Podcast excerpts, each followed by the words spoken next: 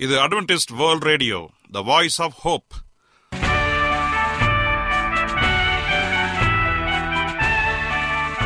வணக்கம். அன்பான வானொலி நேயர்களே உங்கள் அனைவரையும் கர்த்தராகிய ஆண்டவர் இயேசுவின் நாமத்திலே வாழ்த்தி எங்களது இன்றைய ஒளிபரப்பை கேட்க உங்களை அன்போடு வரவேற்கிறோம். பரலோக வாழ்க்கைக்கு வழிகாட்டக்கூடிய எங்களது ஒளிபரப்பில் இன்று இடம்பெற இருக்கும் நிகழ்ச்சிகள் உடல் ஆரோக்கியத்தை குறித்த செய்திகள் ஆன்மீக சிந்தனைக்கான தேவ செய்திகள் மற்றும் காதுக்கு இனிய கீதங்கள்.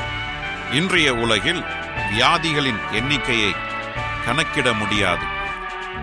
ஒவ்வொரு நாளிலும் பேர் தெரியாத பல பல வியாதிகளால் மனிதர்கள் இறந்து வருவதை காண்கிறோம். இந்த சூழ்நிலையில் நீங்கள் ஆரோக்கியமாக இருக்க வேண்டுமென நாங்கள் விரும்புகிறோம். உடல் நலத்தை குறித்த செய்தியை இப்போது கேட்போம்.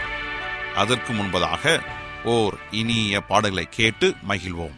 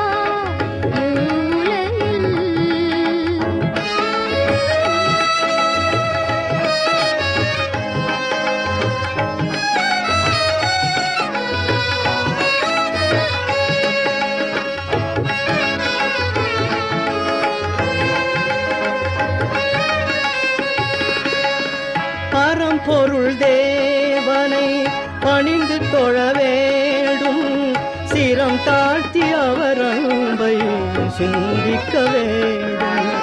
கரம் கூப்பி கர்த்தரும் கவலை தீர்க்க வேண்டும்.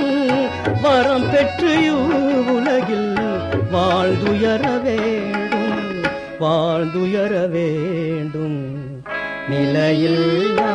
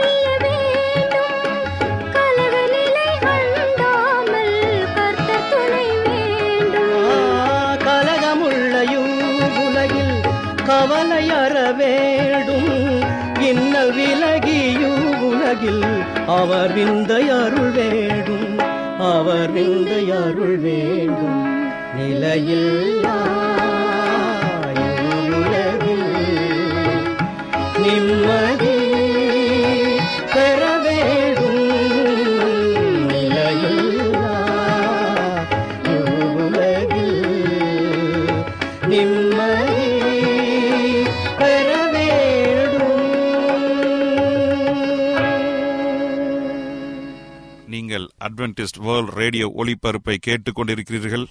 எங்களுடைய முகவரி அட்வென்டிஸ்ட் வேர்ல்ட் ரேடியோ தபால் பெட்டி எண் ஒன்று நான்கு நான்கு ஆறு Salisbury Park Market Yard Post Pune நான்கு ஒன்று ஒன்று பூஜ்ஜியம் மூன்று ஏழு மகாராஷ்டிரா இந்தியா.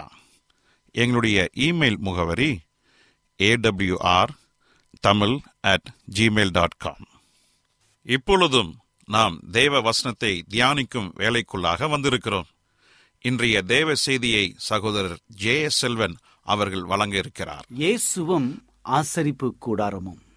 கிறிஸ்துவுக்குள் அன்பான தேவ பிள்ளைகளே உங்கள் அனைவரையும் இந்த அட்வென்டிஸ்ட் உலக வானொலி நிகழ்ச்சியின் வாயிலாக சந்திப்பதிலே மிக்க மகிழ்ச்சி அடைகிறேன். உங்கள் அனைவரையும் ஆண்டவர் இயேசுவின் நாமத்தில் வாழ்த்துகிறேன். நேயர்களே எங்களது அனுதின நிகழ்ச்சிகளை எங்களுடைய இணையதள பக்கத்திலும் கேட்டு மகிழலாம். எங்களுடைய இணையதள முகவரி W W W dot A W R dot ORG அதில் தமிழ் மொழியை தேர்வு செய்து பழைய ஒளிபரப்பையும் கேட்கலாம்.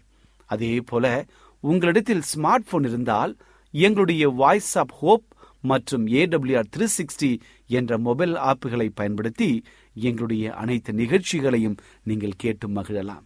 அதே போல உங்களிடத்தில் ஏதாவது சந்தேகங்கள் கருத்துகள் அல்லது இந்த நிகழ்ச்சி குறித்த விமர்சனங்கள் இருந்தாலும் அன்போடு நாங்கள் வரவேற்கின்றோம். கர்த்தர் உங்களை யாவரையும் ஆசிர்வதிப்பாராக. இப்பொழுது நாம் ஒரு சிறிய ஜெபத்தோடு இந்த நாள் தியானத்திற்காக கடந்து செல்வோம்.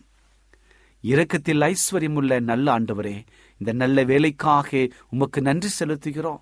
இந்த நாளிலே உம்முடைய வார்த்தைகளை குறித்து தியானிக்கும்படியாக ஒரு நல்ல சந்தர்ப்பத்தை கொடுத்தமைக்காக உமக்கு கொடான குடி நன்றி தகப்பனே. இந்த நாளிலே கேட்கப் போகிற ஒவ்வொரு சத்தியங்களும் எங்கள் வாழ்க்கையை மாற்றுகிற வல்லமையுடையதாக இருக்க வேண்டுமாய் செபிக்கிறேன் கேட்கிற யாவரையும் ஆசிர்வதிங்க. இயேசுவின் நாமத்தில் கேட்கிறோம். நல்ல பிதாவே. ஆமேன். இன்றைய தியானத்திற்காக நாம் எடுத்துக்கொண்ட ஒரு தலைப்பு ஆசரிப்பு கூடாரம் எப்படி இயேசுவை பிரதிபலிக்கின்றன? ஆம் எனக்கு அன்பான இதனுடைய பிள்ளைகளே ஆசரிப்பு கூடார அனுபவங்கள் நம்முடைய வாழ்க்கையில மிகப்பெரிய தாக்கத்தை ஏற்படுத்த வேண்டும் என்று சொல்லி ஆண்டவர் நினைப்பூட்டுகிறார். இதற்காகத்தான் பரலோக ஆசரிப்பு கூடாரத்துடைய அனுபவத்தை இந்த பூலோகத்திலே அவர் அமைத்தார். இந்த ஆசரிப்பு கூடார அனுபவங்கள் வனாந்திரத்தில் கடந்து சென்ற நம்முடைய முற்பிதாக்களாகிய இஸ்ரேவேல் மக்களுக்கு மிகப்பெரிய பாடமாக இருந்தன. தாங்கள் செய்த ஒவ்வொரு தப்பிதங்களையும் ஒவ்வொரு பாவங்களையும் அறிக்கை செய்து மன்னிப்பை பெறும்படியாக ஆண்டவர் விரும்பினார். அவர்களை மன்னித்து அவருக்குள்ளாக வழிநடத்த வேண்டும் என்று சொல்லி ஆண்டவர் விரும்பினதினால அந்த ஆசரிப்பு கூடார அனுபவத்தை அங்கு ஸ்தாபித்தார். அந்த ஆசரிப்பு கூடார அனுபவங்கள் பழைய ஏற்பாட்டில் நாம் வாசிக்கின்றோம். யாத்திராகம் நாற்பதாம் அதிகாரத்தை படிப்போம் என்று சொன்னால் அங்கு மிக தெளிவாக அந்த அனுபவங்கள் எல்லாம் அங்கே சொல்லப்பட்டிருக்கிறது.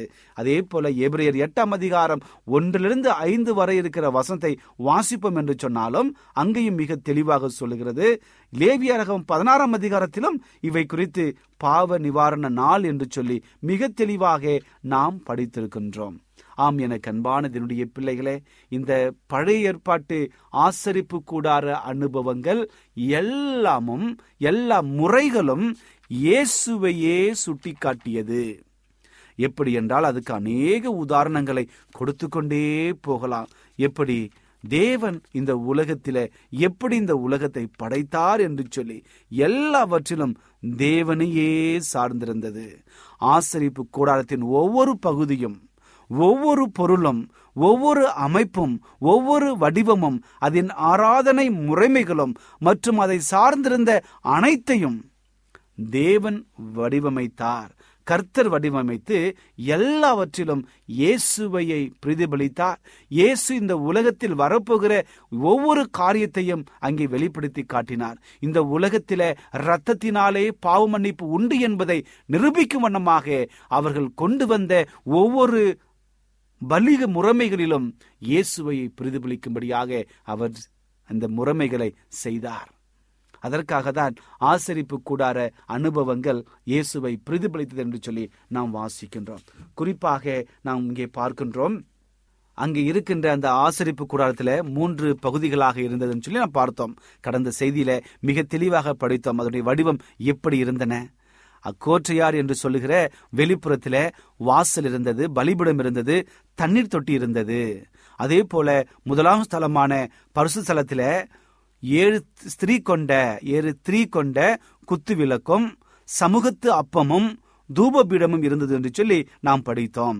அதே போல மகா பரிசுஸ்தலத்திலே படிக்கும் பொழுது அங்கு உடன்படிக்கை பெட்டி இருந்தது என்று சொல்லி நாம் படிக்கின்றோம். அதைத் தொடர்ந்து அங்கு இருந்த ஒவ்வொரு காரியமும் அங்கு மோசையினுடைய கோட் அங்கே இருக்கிற பத்து கற்பனைகள் அடங்கிய ஒரு கற்பலைக அங்கே இருந்து அங்கே இரண்டு கற்பனைகள் அங்கே இருந்ததாகவும் நாம் படிக்கின்றோம். இப்படியாக இந்த மகா பரிசுத்தலத்தில் இருந்த ஒவ்வொரு காரியமும் இயேசுவையே சுட்டி காட்டியது ஆகவே மூன்று நிலைகள்.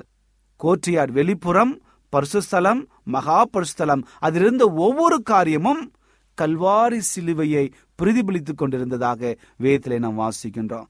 அங்கு இருந்த எல்லா காரியத்தையும் வாசிப்போம் என்று சொன்னாலும் இயேசுவையே குறிக்கின்றன. நான் வாசிக்கிறேன் பாருங்க. அங்கே பலிபீடம் என்று சொல்லி நாம் முதலாம் அறையான பரிசுத்தலத்திலே படித்தோம். அந்த பலிபீடம் கிறிஸ்துவின் சிலுவையை குறிக்கின்றன.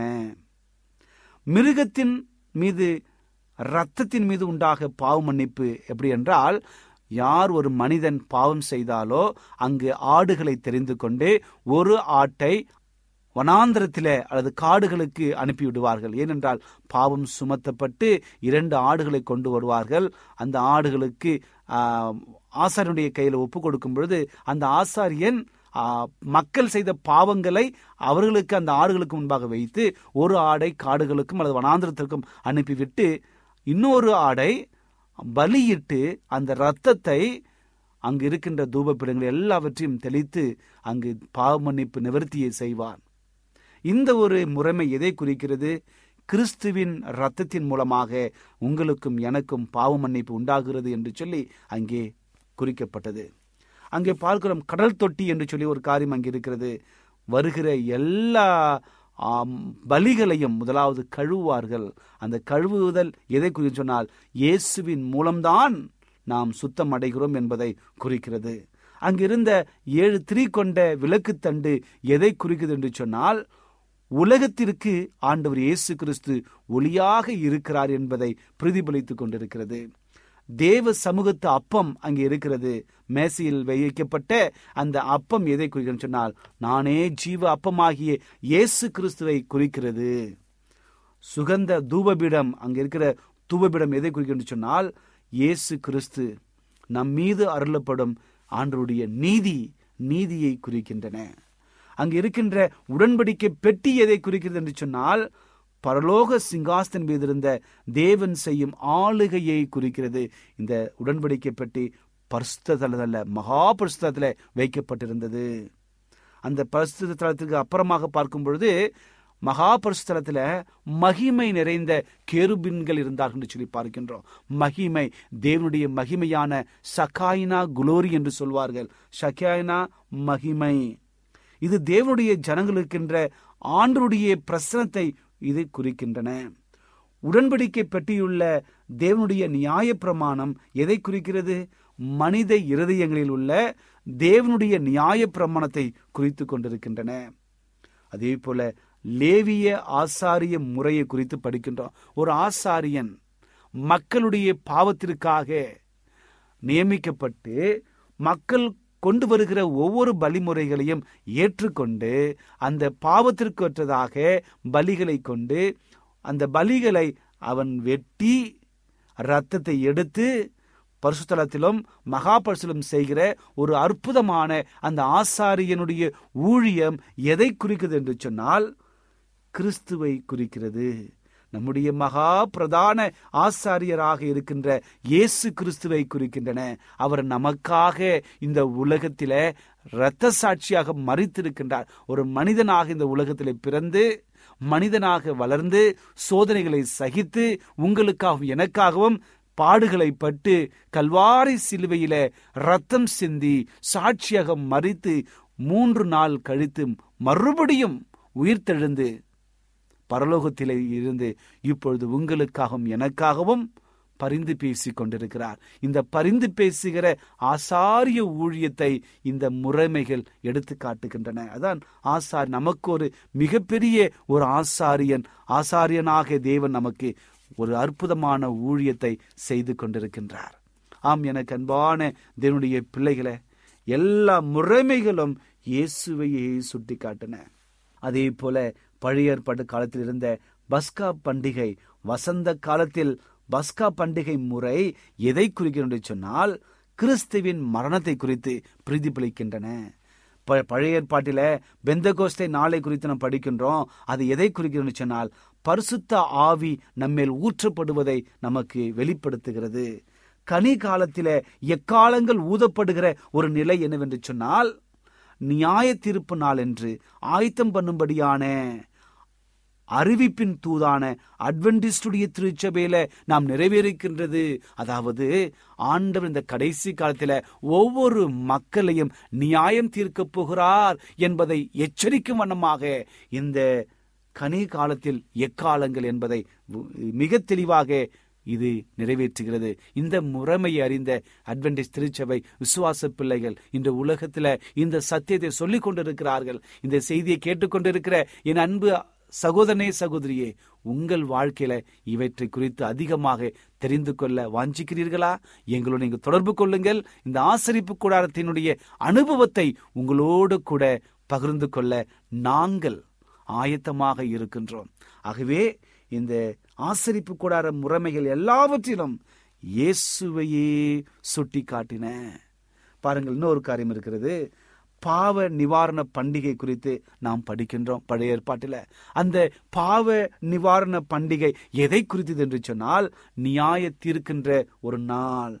இந்த உலகத்திலே ஆண்டவர் நாம் செய்கிற ஒவ்வொரு காரியத்தையும் நியாயம் தீர்ப்பார் என்று நாம் விசுவாசிக்கின்றோம். வெளியாகும் பதினான்காம் அதிகாரம் ஆறு ஏழு சொன்ன அந்த காரியங்களை நம்முடைய வாழ்க்கையில நிறைவேறும்படியாக கர்த்தருக்கு பயந்து அப்படி வழிகள் நடப்போம் என்று சொன்னால் ஆண்டவர் நம்முடைய செயலுக்கு ஏற்றால் போல நியாயம் தீர்க்கிற ஒரு காலம் வரப்போகிறது. அடுத்ததாக நாம் பார்க்கும் சொன்னால் கூடார பண்டிகை குறித்து நாம் பாடு படிக்கின்றோம். கூடார பண்டிகை எதை குறிக்கிறது? ஆண்டு இந்த உலகத்தில் நியாயம் தீர்த்த பிறகு இரண்டாம் முறையை வந்து இந்த உலகத்தில் எல்லாரையும் பஸ்தவான்களையும் எடுத்துக்கொள்வார். அதே போல அங்கு ஆயிரம் வருடம் அரசாட்சி முடிந்த பிறகு பரலோகத்தில் பரிசுத்தவான்களோடு ஆயிரம் வருட அரசாட்சி முடிந்த பிறகு மறுபடியும் ஆண்டு அந்த உலகத்துல புதிய வானத்தையும் புதிய பூமியும் சிருஷ்டிக்க போகிறார் என்று சொல்ல மிகப்பெரிய நற்செய்தியை இந்த கூடார பண்டிகை நமக்கு நினைவு கொடுத்துகிறது.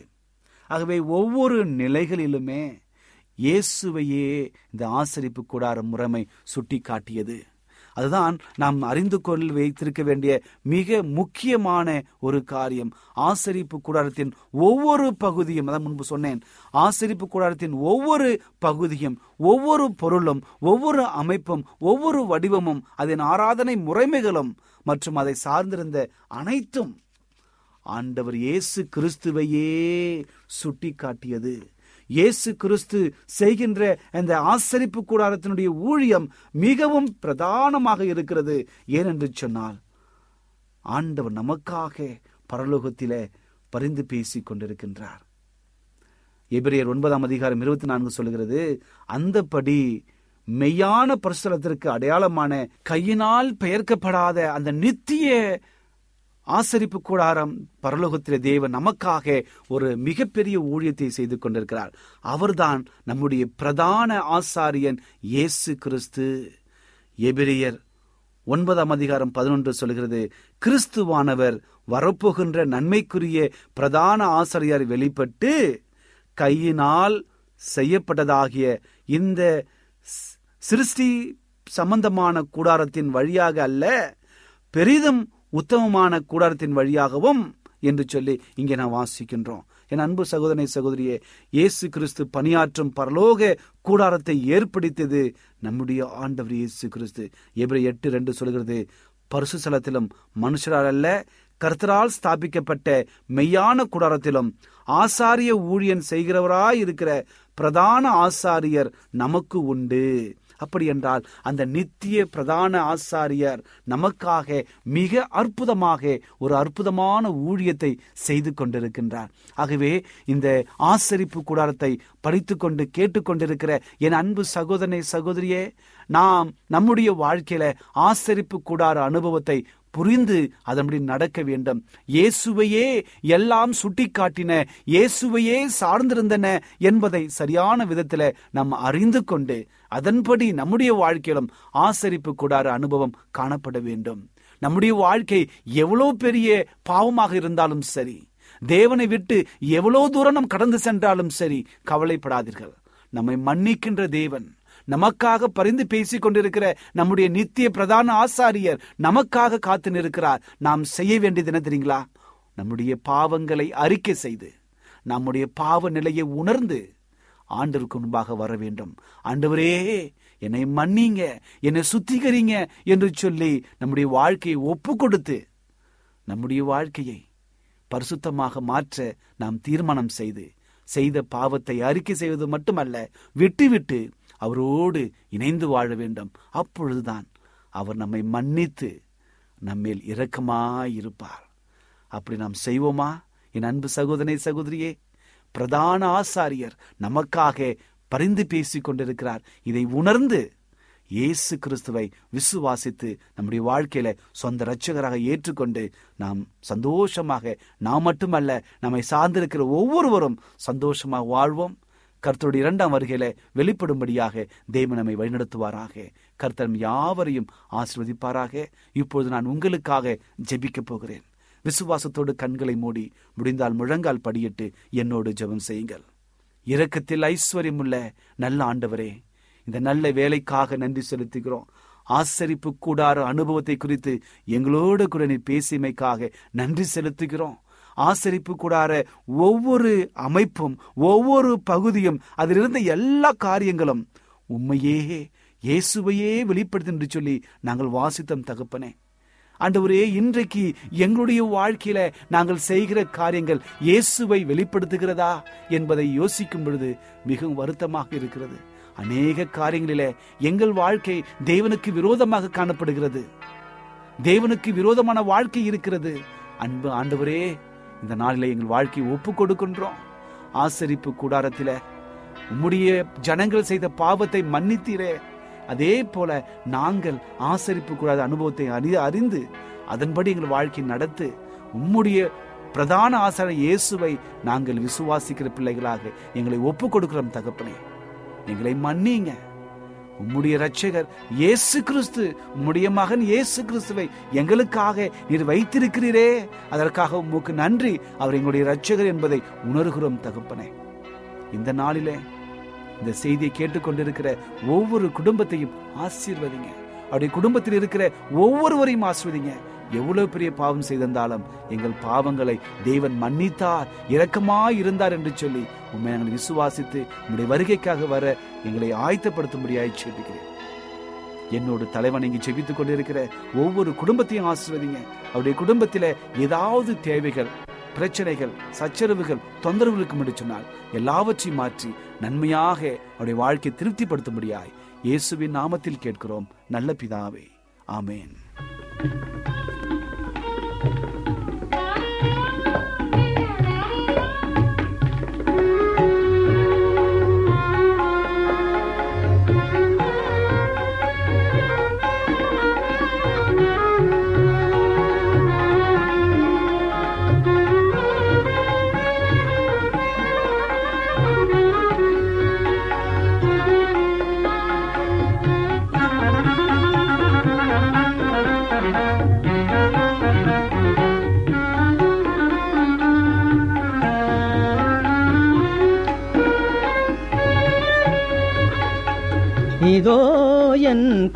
காணிக்கை. இதோ என் காணிக்கை. அன்பு மீட்பரே அன்பு மீட்பரே. இதோ என் காணிக்கை. தேவபிதாவின் மைந்தனே தேவ கண்ணி அருள் மைந்தனே. தேவபிதாவின் மைந்தனே. தேவ கண்ணி அருள் மைந்தனே. இதோ என் காணிக்கை. இதோ என் காணிக்கை.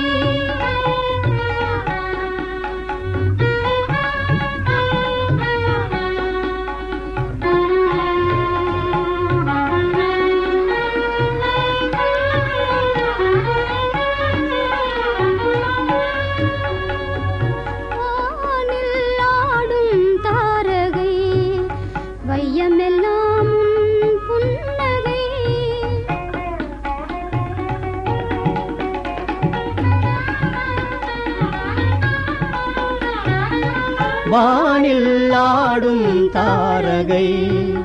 வையமெல்லாம் புன்னகை. ஆவல் மீறி போகுதே ஆவல் மீறி போகுதே.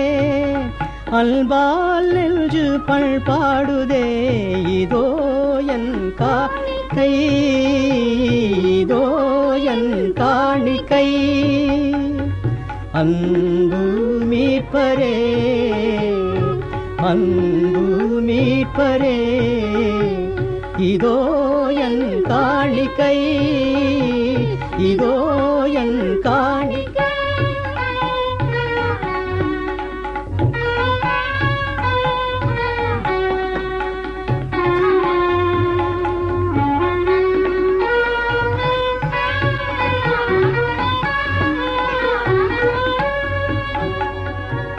பாவி நானும் ஜெபிக்கிறேன். என் பாவம் என்ன நேயர்களே இன்றைய தேவ செய்தி உங்களுக்கு ஆசீர்வாதமாக இருந்திருக்கும் என்று நாங்கள் கத்தருக்குள் நம்புகிறோம்.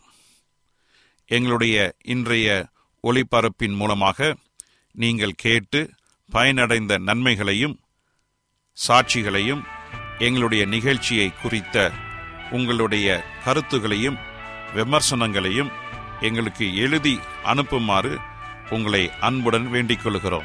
எங்களுடைய முகவரி அட்வென்டிஸ்ட் வேர்ல்ட் ரேடியோ தபால் பெட்டி எண் ஒன்று நான்கு நான்கு ஆறு Salisbury Park Market Yard Post Pune நான்கு ஒன்று ஒன்று பூஜ்ஜியம் மூன்று ஏழு மகாராஷ்டிரா இந்தியா. எங்களுடைய இமெயில் முகவரி AWR Tamil at Gmail dot com இத்துடன் எங்களது இன்றைய ஒளிபரப்பு நிறைவு பெறுகிறது. மீண்டும் நாளைய தினம் இதே அலைவரிசையில் அரை மணி நேரம் முன்மதாக சந்திப்போம்.